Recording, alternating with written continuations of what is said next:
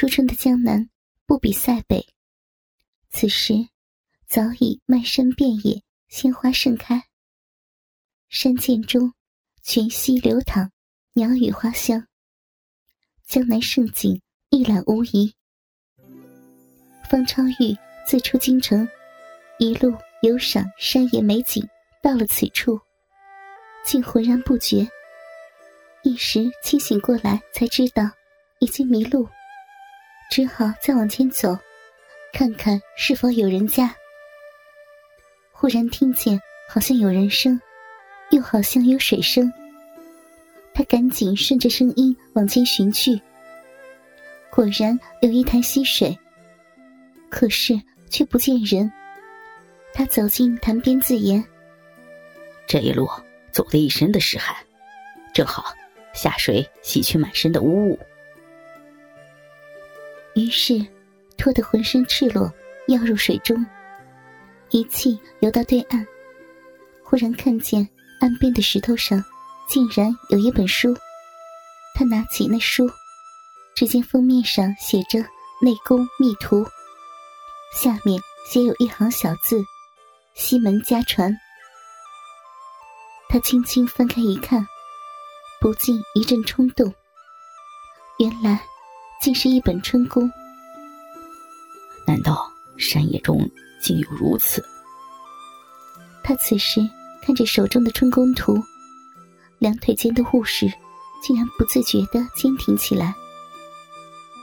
看着图中赤身裸体的男男女女相叠相交，形态各异，所绘栩栩如生，一招一式竟如真人一般，不禁看得欲火中烧。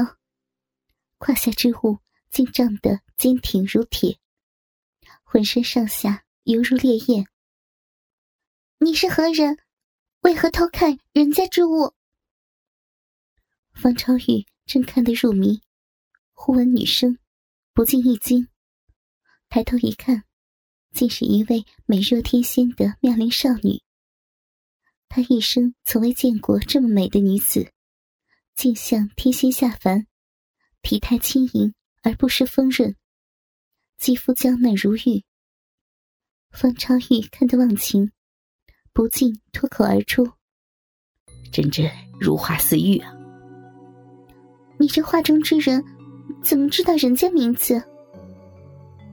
姑娘为何称小生画中之人？又为何说小生知道姑娘名字？看你书上所画之人，莫不是你吗？”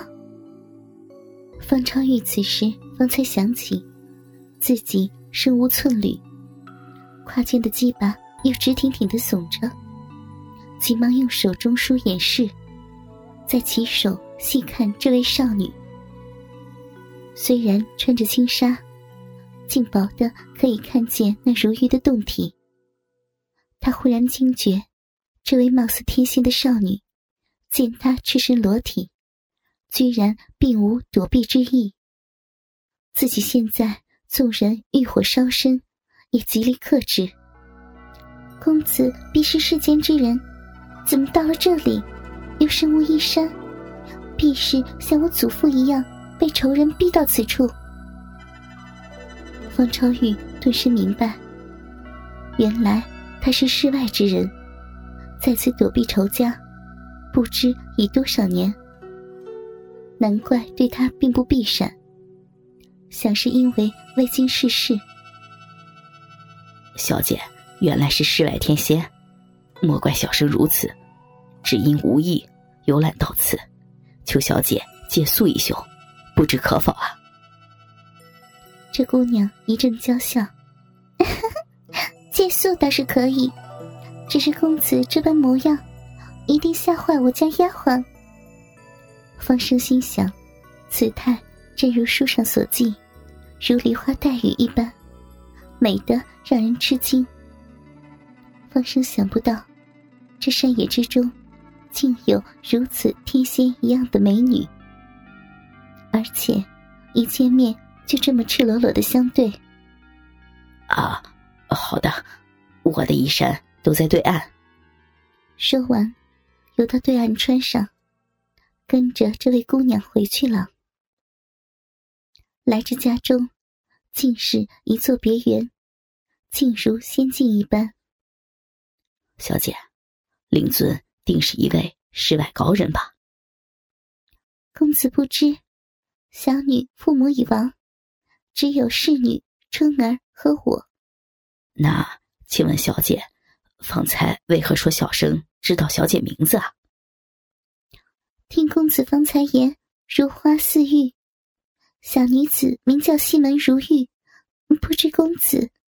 啊，小生名方超玉，如今复考回来，有幸游览至此，遇见小姐这样旷世美人儿，恕小生冒昧。请问小姐为何看着春宫图呀？我原不知此书为何，只是家母在世时，从不教我识文断字。我一生至今只见过三人。一是家母，二是丫鬟春儿，三便是公子。我看此书本是聊以闲味，因不识注解，始终不能懂。正在此时，又一美艳绝伦的少女从外面进来。方超玉不禁惊讶，此女虽不及如玉之貌，却也是一旷世奇艳。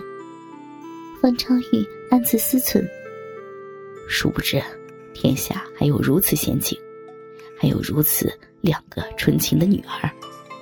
我一介穷儒，竟幸遇这般美人。公子不必惊讶，此乃方才所说春儿。公子能否告知小女子，此书为何？什么又叫春宫？公子必是复学之人。求公子教小女子领会。小姐，此书并非学识，只是世间男女有繁衍生息而创床地之间交换之技巧。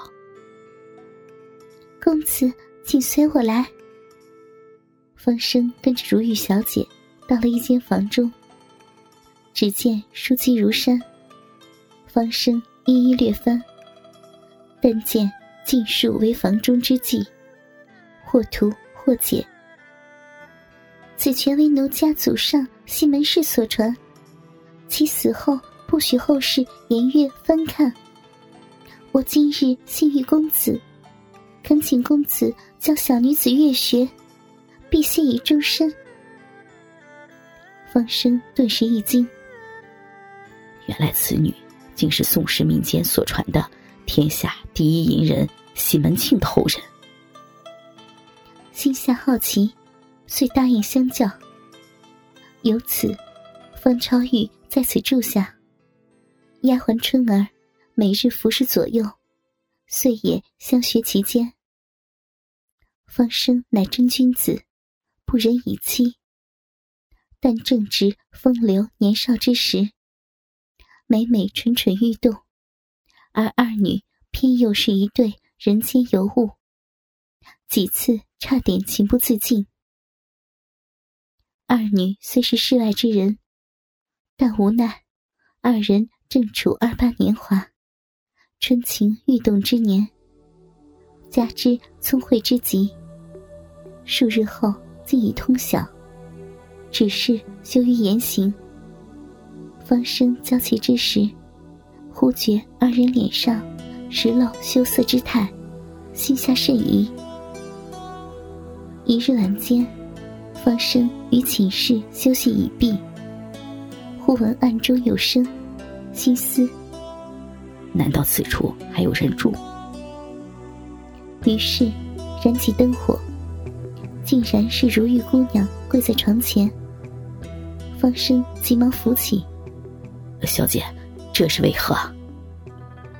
与公子相识，蒙公子教诲，明白公子乃真君子。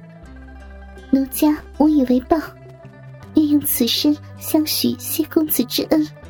方超玉早有此意，只碍于礼教，见此情形，激动不已。